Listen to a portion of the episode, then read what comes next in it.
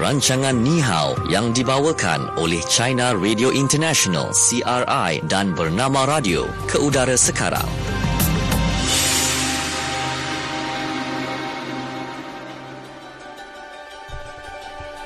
Baik, bernama radio stesen berita bisnes anda dan waktu ini kita dalam program Ni Hao yang dibawakan oleh China Radio International dan bernama radio bersama-sama dengan saya Natasha Aimi. Dan saya Syuhada Armawan sehingga uh, pukul 3, eh pukul 4 petang nanti. Ya. Kita bersama juga dengan rakan kita di China Radio International. Kita ada Melo. Hai Melo.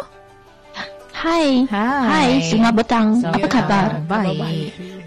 Okay. Hmm, okay. Baik. Uh, Satu lagi kita nak wawarkan jangan lupa untuk sertai kuis yeah. uh, Kenali Cina. Betul tu. Ada wang tunai RM50 menanti anda semua dalam kuis Kenali Cina. Bukan Kenali Cinta Pak kata saya semalam. Okey, Kenali Cina sebenarnya. Okey, dan RM50 menanti anda semua. Okey, jadi pastikan anda dengar ya sebab apa jawapan untuk kuis Kenali Cina tu ada dalam segmen uh, Fokus di Cina yang akan dikongsikan oleh Melo pada hari ini. Okey. Baik mm-hmm. ya. Jadi jangan lupa juga nombor telefon kita 0326927939. Baik, kita terus saja ke segmen yang pertama iaitu fokus di China. Fokus China. Okey baik untuk yeah. uh, fokus di China pada hari ini kita nak bawakan iaitu mengenai uh, kempen Minggu Promosi Keselamatan Internet Negara 2019 yang bertajuk Melindungi Keselamatan Siber demi Rakyat. Keselamatan siber perlu usaha bersama setiap individu.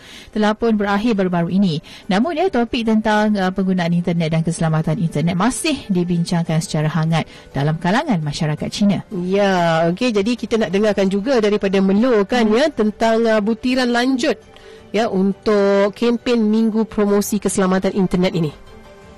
Hmm, baik. Uh, sebenarnya uh, keselamatan internet ataupun keselamatan uh, dunia cyber sebenarnya ada kaitan yang rapat dengan kita setiap individu. Uh, bukan untuk kerajaan atau untuk mana-mana batan swasta sahaja kan.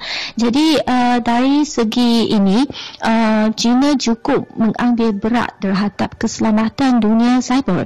Uh, sehingga Presiden China Xi Jinping semasa kempen tersebut uh, juga memberi ujian ucapan bahawa usaha keselamatan internet negara China perlu mementingkan keselamatan maklumat individu dan melindungi hak dan kepentingan sah warga China dalam ruang cyber. Sebenarnya ini juga selaras dengan eh, tema ataupun tajuk utama kempen tersebut yang uh, Kak sebut tadi iaitu melindungi keselamatan cyber demi rakyat dan keselamatan cyber perlu usaha bersama setiap individu.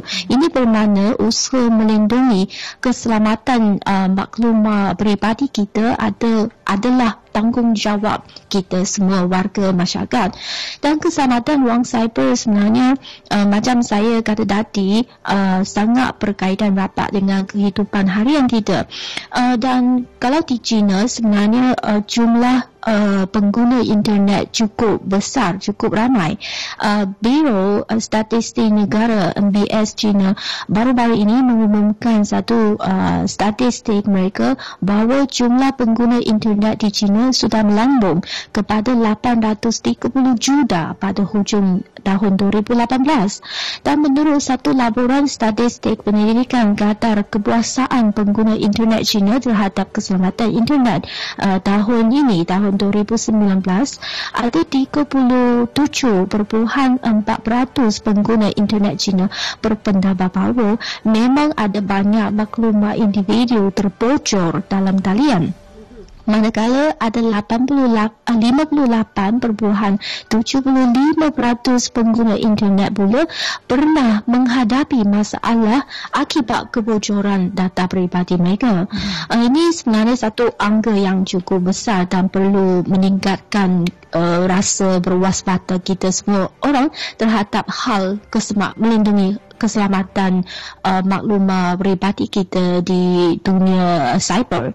Dan uh, sejak tahun 2019 uh, tahun ini ya ada banyak batang kerajaan China sudah menjalankan tindakan mengenai uh, aplikasi telefon pintar yang disyaki mengumpul data peribadi pengguna secara haram. Dan dasar pengawalan dan peraturan berkenaan turut dikubal untuk meningkatkan perlindungan perlindungan maklumat individu dalam aplikasi telefon pintar. Hmm. Dan dasar pengawalan dan peraturan berkenaan itu turut dikubal uh, untuk meningkatkan perlindungan maklumat individu dan selain itu ada keraj- kerajaan juga menggariskan beberapa panduan keselamatan kepada individu dan juga organisasi bagi mengelakkan sebarang penipuan internet. Sebab bagi kita sebagai individu mungkin uh, tak begitu uh, berwaspada ataupun uh, sensitif, cukup sensitif terhadap maklumat peribadi kita semasa kita menggunakan uh, sebarang aplikasi telefon pintar. Uh, jadi uh, dengan, dengan adanya uh, banduan keselamatan itu kepada kita mungkin ini juga akan membantu uh, kita boleh uh, meningkatkan kesedaran semua orang tentang uh, melindungi keselamatan maklumat kita sendiri dalam ruang cyber. Okey, hmm. baik. Itulah hmm. Dan kadang-kadang betul cakap uh, Melu tadi, kebocoran data kan hmm. berlaku dan juga kecurian data juga betul. berlaku. Sebabnya uh, hmm. sistem dalam uh, penggunaan di internet dan sebagainya uh, kita tidak uh, ada yang kata juga tidaklah begitu ampuh kan mm. tapi mm. ia sebenarnya uh, mungkinlah banyak dari segi keselamatan ataupun benteng yang mm. uh, dibina untuk memberi mm. pertahanan kepada data-data ya yeah. ataupun maklumat-maklumat rasmi mm. tapi uh, mungkinlah ada pula dari segi kecanggihan teknologi yang ada ni boleh menembusi Ya. Yeah. Ah, sebab hmm, betul. yang ada tu. Hmm, kan dan kalau kita hmm, tanpa izin kita. Hmm, ya, yeah, kan dan hmm, kalau kita di Malaysia pula apa yang tindakan yang akan diambil ya dalam menjaga keselamatan hmm. Uh, cyber ini di mana kerajaan hmm. menerusi agensi keselamatan cyber negara ya di peringkat kini di peringkat akhir yang mengkaji dasar hmm. keselamatan cyber kebangsaan.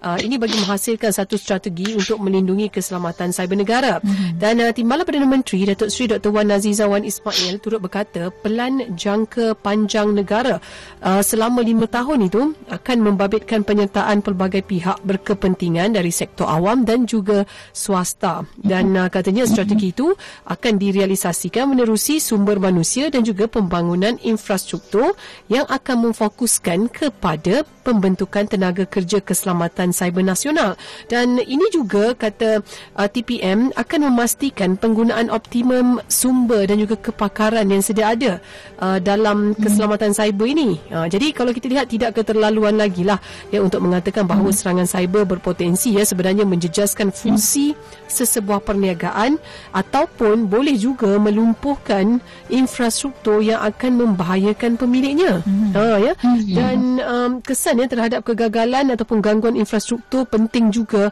ya kerana ini boleh mendatangkan implikasi uh, buruk ya kepada sesebuah hmm. perkhidmatan itu. Hmm. hmm. Hmm. Sebabnya dalam dalam keadaan uh, sebegini sememangnya kita pun kena ambil tindakan berjaga-jaga juga kan contohnya kata laluan kita perlu kita ubah setiap 6 bulan uh-huh. ya dan uh, uh-huh. laluan kita janganlah kita letak uh, perkataan ataupun uh, nombor yang mudah untuk orang jangka Betul. kan uh, jadi uh-huh. itu antara uh, apa orang kata perkara yang boleh kita ambil berat jugalah tentang uh-huh. email kita malah laman sosial uh-huh. pun uh, kalau orang boleh ceroboh eh mm-hmm. uh, mungkin mm. apa sahaja boleh dilakukan betul mm. ah yeah. Kalau kita lihat kadang-kadang bermula daripada laman media sosial juga betul uh, kan di mana data-data asas hmm. uh, kan dia memang perlu hmm. duduk dekat mana hmm, ya di mana kan dia untuk hmm. pendaftaran sesebuah uh, laman media sosial tersebut hmm. kan itu kadang-kadang memberi peluang kepada mereka yang tidak bertanggungjawab ni uh, ya untuk mendapatkan data-data kita secara hmm. tak langsung sebenarnya kita macam bersetuju yeah. untuk mereka hmm. ambil uh, kan ya data-data peribadi kita walaupun hmm. ianya asas saja betul hmm. okay. ya sebenarnya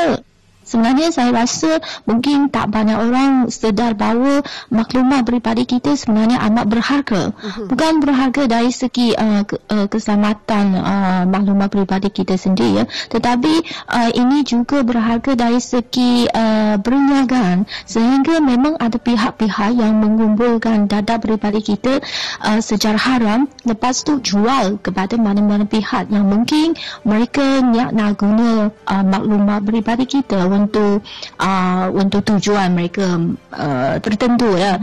Uh, oleh itu saya rasa berdasarkan pengalaman saya sendiri kita memang perlu berhati-hati ketika ketika kita memberi maklumat pribadi di dalam laman web uh, macam email, sistem uh, pesanan segera ataupun ataupun waktu kita dalam bilik bual atau berbual-bual dengan orang yang kita tak kenal tapi sudah lama kenal mungkin di dunia cyber pun perlu berwaspada uh, ke, uh, semasa kita nak beri maklumat peribadi kepada pihak yang kita tak begitu yakinnya. Uh, dan apabila apabila kita tak pasti mungkin kita berhak kita perlu tahu kita berhak untuk bertanya mengapa mereka meng- meminta maklumat peribadi kita dan ke mana mereka nak guna maklumat kita sehingga kita perlu menyediakan maklumat kita kepada mereka. Ya. Yeah. Okey. Hmm. Uh, dan uh, sebenarnya kalau di Malaysia sendiri kita ada uh, Akta Perlindungan Data Peribadi 2010 yang bertujuan untuk melindungi ya, data peribadi dan juga data peribadi sensitif setiap individu daripada sebarang bentuk pemprosesan oleh pengguna data tanpa melanggar tujuh prinsip perlindungan data peribadi di Malaysia. Ini berhubung dengan hmm. transaksi komersial selepas uh-huh. 15 November 2013 dan ia bukan sahaja akan mengawal selia pemprosesan data peribadi dalam transaksi komersial sama ada secara kontrak kontrak atau tidak malah ya terpakai bagi mana-mana orang yang memproses uh, menyimpan mengawal selia ataupun membenarkan sesuatu pemprosesan sesuatu data peribadi dan sekarang ini mungkin persoalan yang terlintas juga fikiran kita adalah uh, sebagai orang awam ialah siapakah pihak yang bertanggungjawab mengendalikan hmm. data peribadi Betul. yang diberikan ketika hmm. seseorang yang memohon pinjaman perumahan ataupun pinjaman kereta hmm. kan dan apa sahajalah yang memerlukan pelanggan ini memberikan butiran data peribadi mereka yeah. okey uh, hmm. jadi uh, untuk rekod ya orang ataupun pihak yang dimaksudkan adalah pengguna data itu sendiri dan uh, pengguna data hmm. ini bermaksud seseorang yang sama ada berseorangan ataupun uh, bersama dengan orang lain mm-hmm. memproses apa-apa data peribadi ataupun mempunyai kawalan terhadap uh, ataupun membenarkan pemprosesan apa-apa data peribadi tetapi tak termasuk seorang yang memproses data. Mm-hmm. Uh, jadi adakah pengguna mm-hmm. data ni bertanggungjawab terhadap aktiviti pemprosesan data? Yeah. Contohnya mm-hmm. kalau um, organisasi A yang mendapatkan perkhidmatan mm-hmm. organisasi B mm-hmm. bagi memproses data mm-hmm. bagi pihaknya maka dalam mm-hmm. hubungan itu organisasi A adalah pengguna data mm-hmm. manakala organisasi mm-hmm. B adalah pemproses data ya ha.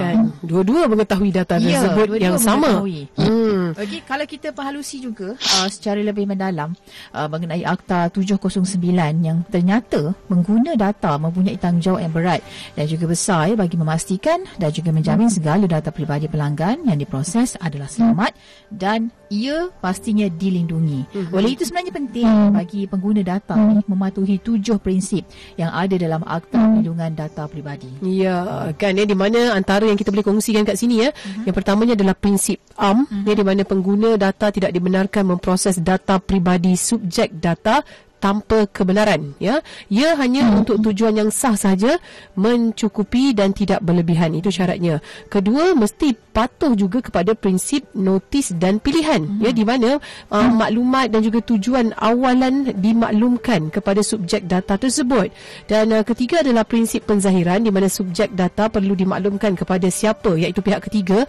dan data di mana data tersebut akan dikongsikan Ha, ya dan keempat hmm. pula adalah prinsip keselamatan ya apabila memproses data peribadi mana-mana subjek data ini pengguna data perlu memastikan data tersebut selamat disimpan tidak diubah suai hmm. kemudian tidak disalahguna dan tentunya dan diberikan hmm. kepada pihak yang tidak berkenaan tidak diberikan kepada tidak hmm. uh, pihak tidak berkenaan kan dan kelima kita hmm. juga ada prinsip penyimpanan ya yang menyatakan bahawa data peribadi tak boleh disimpan melebihi tempoh yang ditetapkan ha, dia ada waktu-waktu dia dan keenam Keenam, kita ada prinsip integriti data. Nah, di mana pengguna uh, pengguna data ni perlu memastikan data peribadi sedia ada itu sentiasa tepat, lengkap, terkini hmm tidak mengelirukan dan menepati tujuan data disimpan dan juga diproses. Hmm. Uh, dan akhir sekali adalah hmm. prinsip akses ya di mana pengguna data uh, hendaklah memberi kebenaran kepada subjek data untuk meminda ke nak membetulkannya hmm. ataupun membatalkan data peribadinya yang telah pun disimpan itu tadi. Ya. Okey hmm. kita ada hak sebenarnya. Jadi rakyat Malaysia hmm. khususnya uh, perlu menyedarilah bahawa hak-hak kita mengikut hmm. prinsip yang ada dalam akta uh, perlindungan data peribadi ini okey tapi kalau hmm. ada mungkin berlaku pelanggaran ada hmm. orang kata uh, perkara yang tidak uh, diikuti ataupun dilaksanakan dengan baik uh, sebenarnya sebagai pengguna kita boleh uh, membuat aduan ya yeah. uh, kepada berkaitan dengan Akta Perlindungan Data Pribadi 2010 ini kepada Pesuruh Jaya Perlindungan Data Pribadi. Seandainya kita rasakan macam uh, data uh, kita ni sudah disalahgunakan. Okey, daripada tujuh prinsip tadi yang disebut oleh Tasha tadi. Okey, secara umumnya yang mana uh, pengguna data menyedari akan kewujudan uh, APDP sendiri dan juga akulah uh, terhadap keperluan untuk mereka patuh kepada Akta Perlindungan Data Pribadi. Ya, jadi boleh buat laporan jugalah ya Betul. kalau dan dipastikan data kita telah dimanipulasi. Hmm. Ya, okey.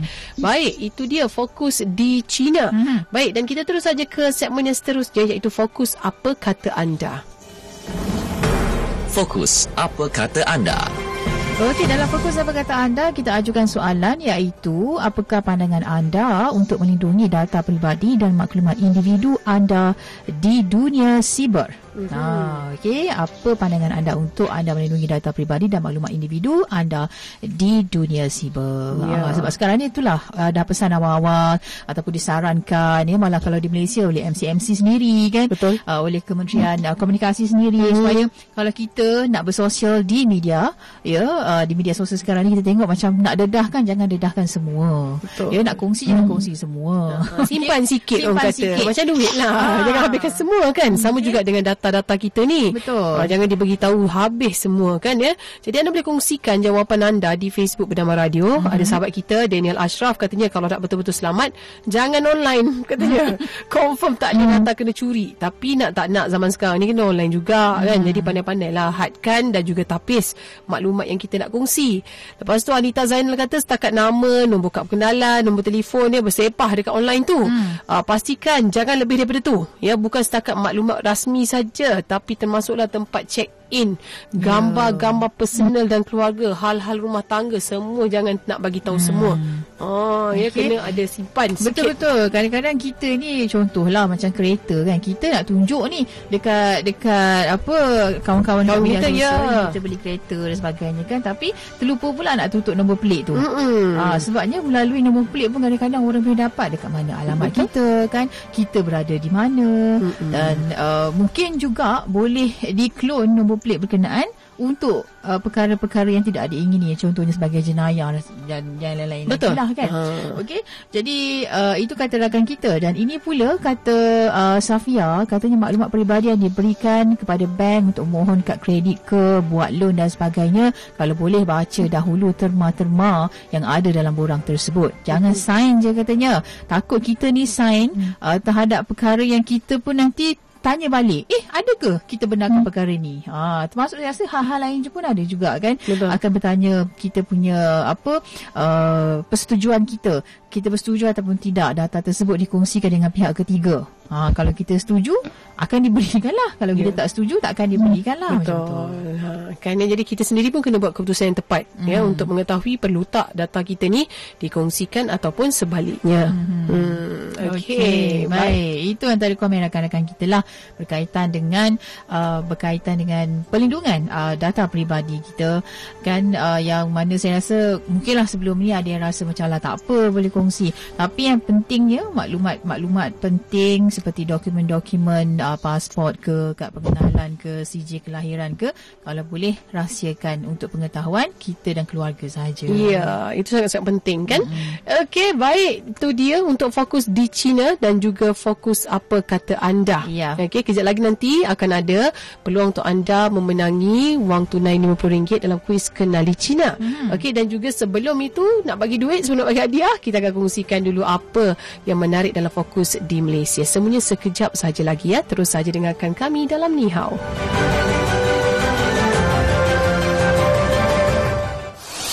Stesen berita bisnes anda.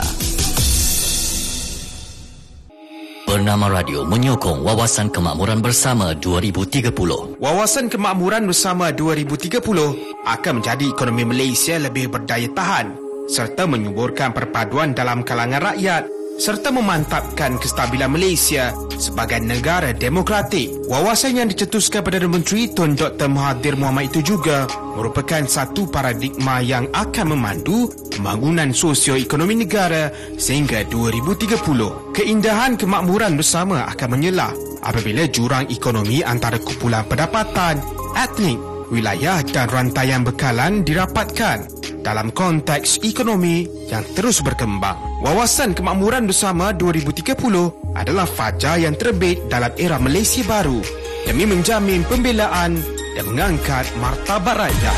Wawasan Kemakmuran Bersama 2030 Datuk Azim Muda, Presiden Kesatuan Pekerja-Pekerja dalam Perkhidmatan Awam QPEX harapan kami uh, bajet ini akan menjadi bajet yang berteraskan kebajikan untuk uh, rakyat dan menjadi bajet yang bertunjangkan uh, kemakmuran bersama. Dan apa yang kita maksud kemakmuran bersama ini ialah uh, setiap orang akan mendapat peluang daripada pembentakan bajet ini dan yang miskin akan dapat keluar daripada kemiskinan, yang tak ada rumah mampu beli rumah, yang uh, tak berpeluang untuk mengantar anak-anak pendidikan yang lebih baik mm-hmm. dapat peluang lebih baik. Mungkin dari segi pelajar juga akan dapat rebate dari segi penggunaan pengangkutan awam mereka. Mm-hmm. Kerana bajet yang dulu kami telah minta uh, dengan kerajaan. Dan kerajaan telah beri pelepasan mengenai rebate pengangkutan awam. Kami ucap terima kasih kepada kerajaan. Hmm. Kerana kita merasakan bahawa uh, negara Malaysia harus lebih cekap dari segi pengangkutan awamnya berbanding dengan masa-masa yang lalu. Dan pengangkutan awam ini akan membantu uh, rakyat kita hmm. berada tepat pada masanya di tempat kerja mereka. Uh, mereka tidak akan uh, bersesak-sesak, mereka ada, ada, dapat merancang dengan baik. Selain daripada itu, kita juga uh, amat berharap supaya dalam bajet ini liputan kepada jalur lebar negara akan lebih meluas. Hmm. Uh, ada setengah mengatakan bahawa 5G dan sebagainya. Kami menjangkakan bahawa bajet 2020 ini sebagai apa antara di mana akan ada peluang-peluang pekerjaan baru diwujudkan.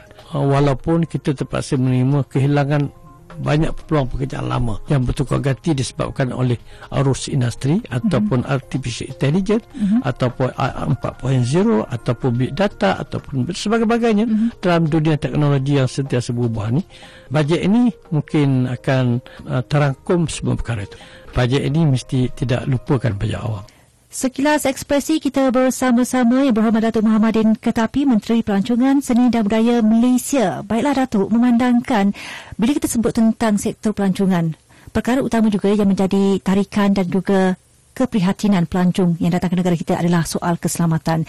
Jadi memandangkan Datuk sendiri orang Sabah mungkin lebih afdal kalau Datuk sendiri ceritakan dari segi uh, jaminan keselamatan supaya pelancong ini tidak lagi panik ataupun uh, tidak risau jika mereka nak datang ke Malaysia. Begitu juga dengan pelancong domestik. Keselamatan di pantai timur Sabah. Sebetulnya masalah banyak yang dikatakan ini hanya diwar-warkan dibuat-buat sebagai satu bahan cerita. Mungkin untuk menakut-nakutkan orang. Tetapi yang sebetulnya daripada sejak tahun 1986 saya dah jadi YB.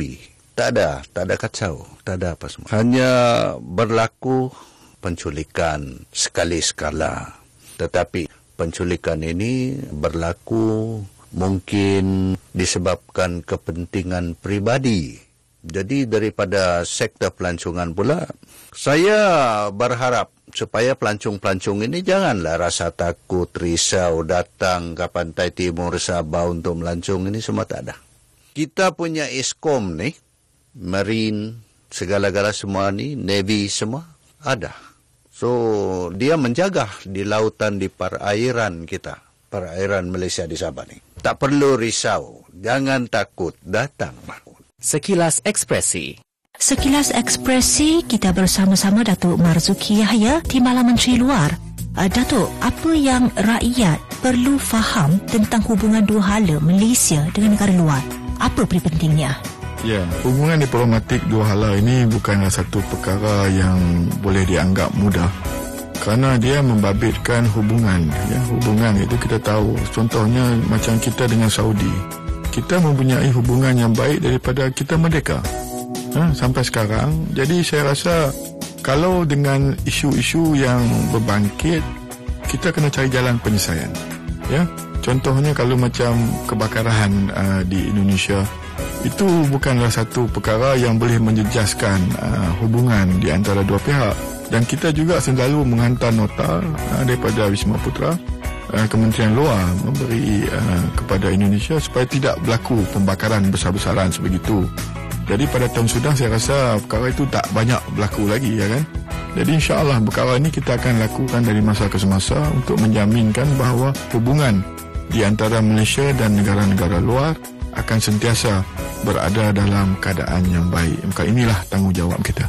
Sekilas Ekspresi Belanjawan 2019 bagi peluang pekerjaan dan keboleh pasaran, 20 juta ringgit telah diperuntukkan pada Belanjawan 2019 untuk dua program yang dibiayai melalui Dana Pembangunan Sumber Manusia Berhad PSMB iaitu Apprenticeship dan Graduate Enhancement Program for Employability Generate. Ia adalah untuk meningkatkan peluang pekerjaan bagi seramai 4,000 orang belia lepasan sekolah dan graduan. Caruman KWSP pula dikurangkan daripada 6% kepada 4% bagi majikan yang menggajikan pekerja yang berumur 60 hingga 65 tahun.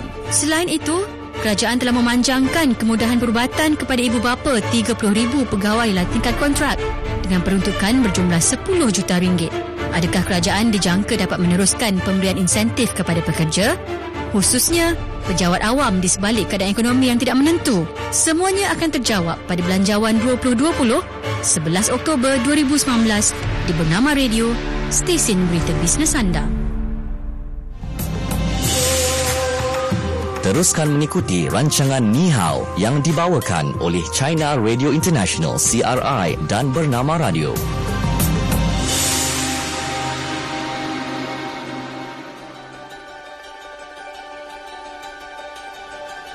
Okey, kita kembali semula waktu ini dalam program Ni Hao yang dibawakan oleh China Radio International dan bernama Radio dan kita terus sahaja ke segmen yang seterusnya iaitu Fokus di Malaysia.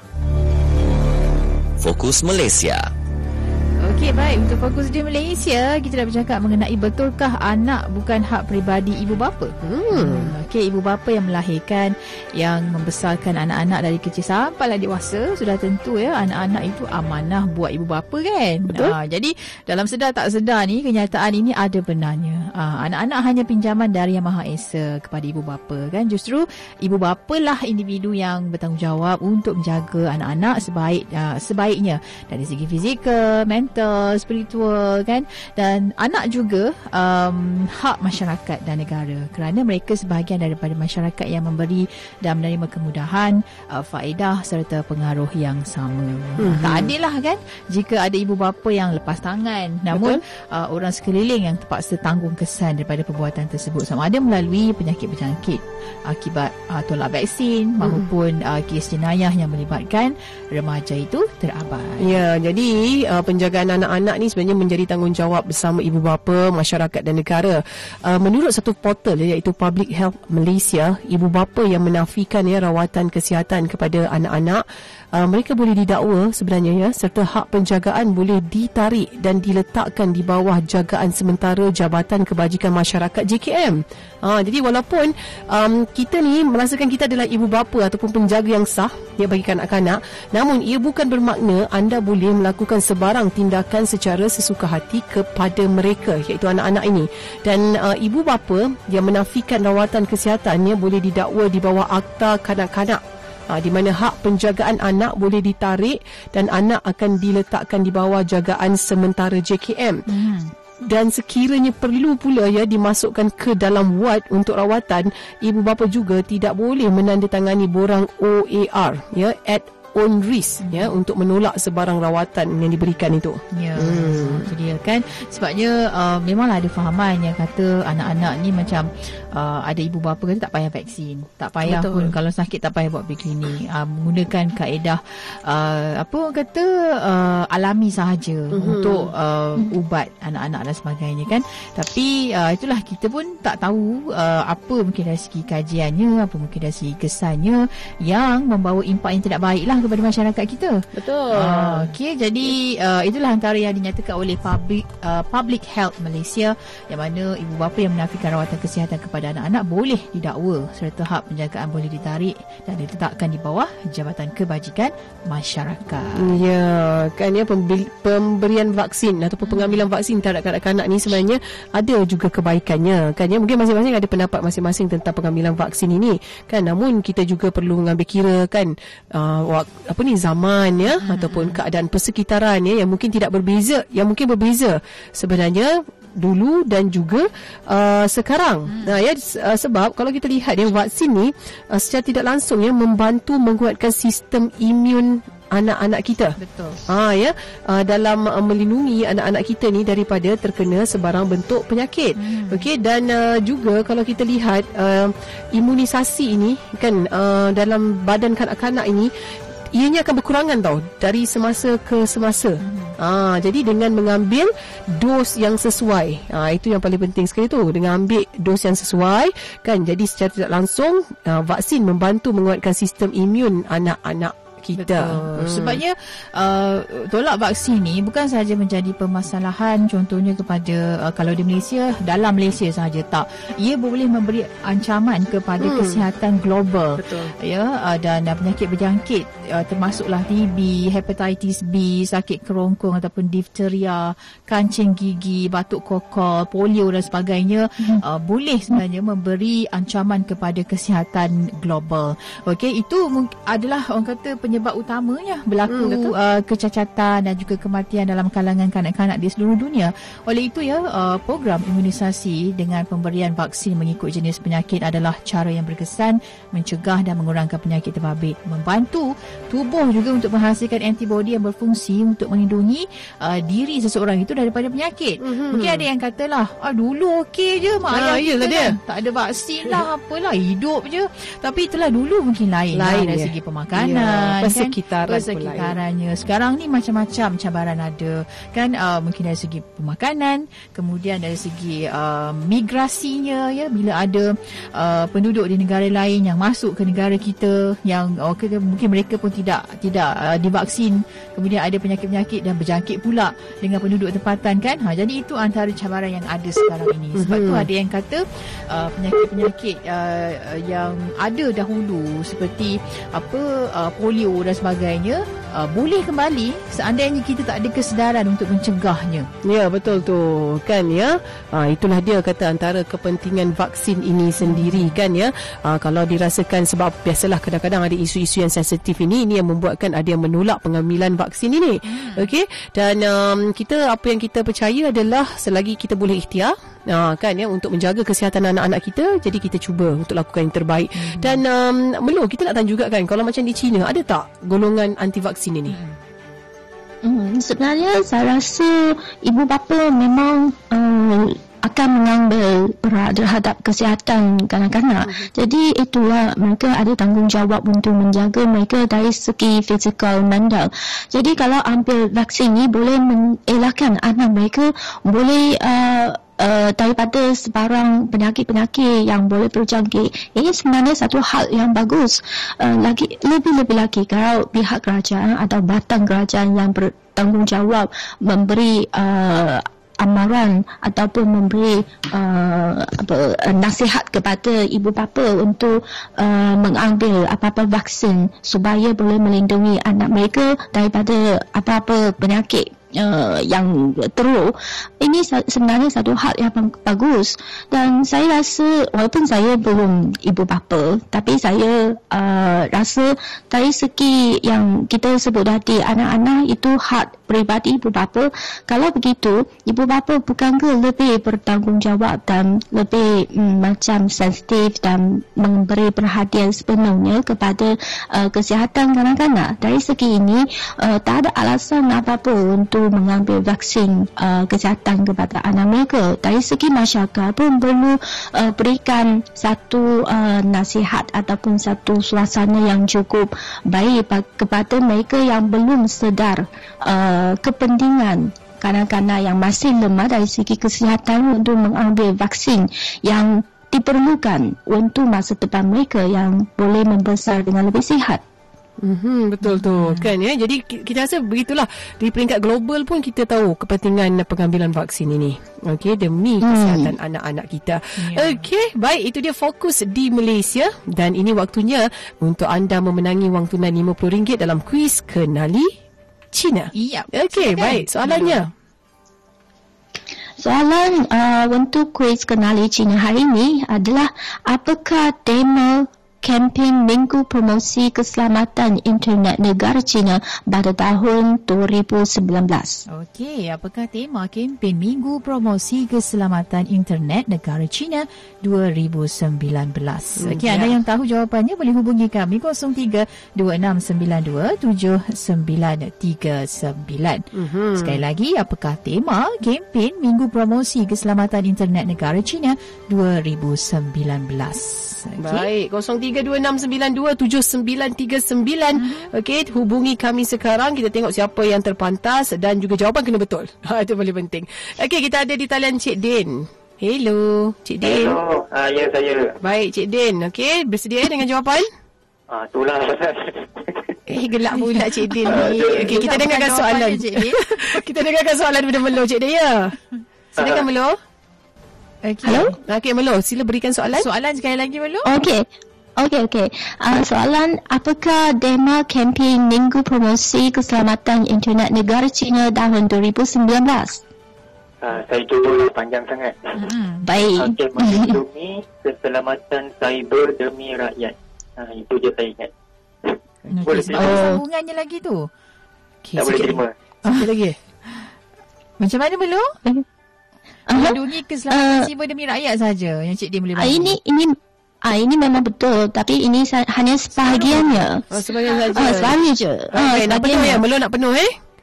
Ya, saya nak betul sebenarnya. Okey, yang baik. seterusnya sebenarnya mudah saja. Ah. Sebab tadi sudah sebut tentang uh, demi rakyat. Maknanya setiap individu kan. Jadi keselamatan cyber itu juga apa? yang ada kaitan itu dengan individu kita Okey. kan. Tak apa Encik Din boleh cuba lagi nanti. Ha. Okey, kita terus saja kepada pemanggilan seterusnya. Kita ada siapa di talian? Hello. Assalamualaikum. Waalaikumsalam. Siapa tu? Kak Mazias ni. Ya, Cik, Kak okey, Mazia. Kak Maziah. Apakah jawapannya Kak Maziah? Okey, silakan. Okay, jawapan dia, Hmm. melindungi keselamatan cyber demi rakyat. Keselamatan cyber perlu usaha bersama setiap individu. Oh. Okey, baik. Setuju Melo? Betul betul. Ya, tanya Kak Maziah. Betul tu sebiji-sebiji Betul. perasaan tu. Dahsyat lah kan Oh, Sistem penghafalan ni Itulah dia. Hmm, Mesti ada ambil vaksin juga ni Kak Mazia ni Okey Tahniah ya Jangan lupa tinggalkan butiran diri anda Kepada penerbit kami Hmm. Ah, Okey, esok ada lagi kuis untuk uh, kenali Cina. Uh, RM50 menanti anda esok. Eh, esok Ya. tak ada. Esok tak ada. Esok sebab kita ada belanjawan 2020. Betul Ah, Kita kita simpan ada. pada Kita simpan minggu depan, minggu depan. Ya Ah, nanti. Okey Okey. Baik Belajar bahasa Mandarin Mari kita Melo Silakan Melo. Baik. Ah, belajar bahasa Mandarin ya. Yang pertama, pengguna internet. Uh, dalam bahasa Mandarin, Wang Min, Wang. Wang Min. Min, Wang, Wang Min Okey hmm, pengguna internet.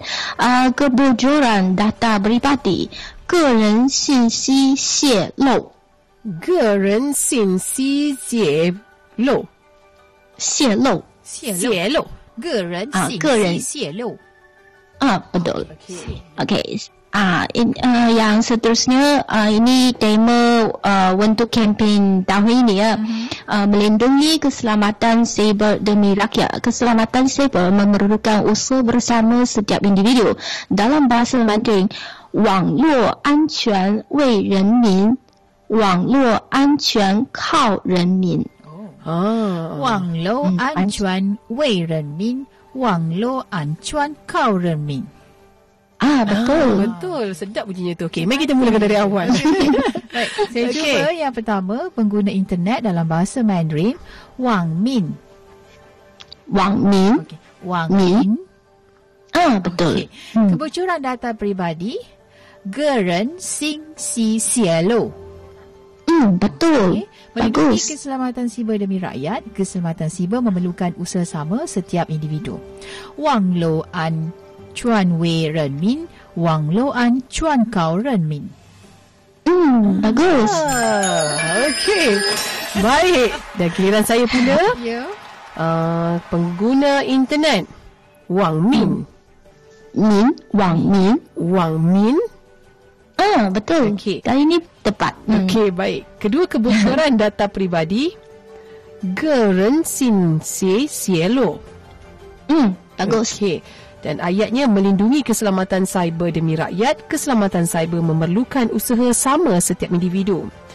Wang Luo An Chuan Wei Ren Min Wang Luo An Chuan Kau Ren Min Ah, bagus. Hmm, Dahnya. Betul lah. Semua tepat. Macam pepatah bunyinya. Okey, apa pun kita ucapkan terima kasih kepada Melo ya kerana bersama-sama dengan kami pada hari ini. Tahniah juga kepada pemenang untuk kuis kenali uh, China tadi. Mewakili penerbit Nihao kita ada Hizi Rahil, Ya. tim uh, penerbit kita. Ya, kita ada dalam uh, penerbitan berita kita ada Farah Izana Hashim, mm-hmm. Azmi Sharifuddin dan juga Ali Suhailah Ya. sebagai pengawal kandungan. Betul-betul bersama-sama Fauzan Azmi juga. Mhm. Dan uh, kami berdua di sini, saya Natasha Aimi. Dan saya Syuhada Armawan. Kita jumpa lagi minggu depan untuk Nihao. Ya, uh, Melo. Okey, esok tidak ada Nihao sebab kita ada Belanjawan 2020. Betul-betul. Okey, Melo. Bye-bye.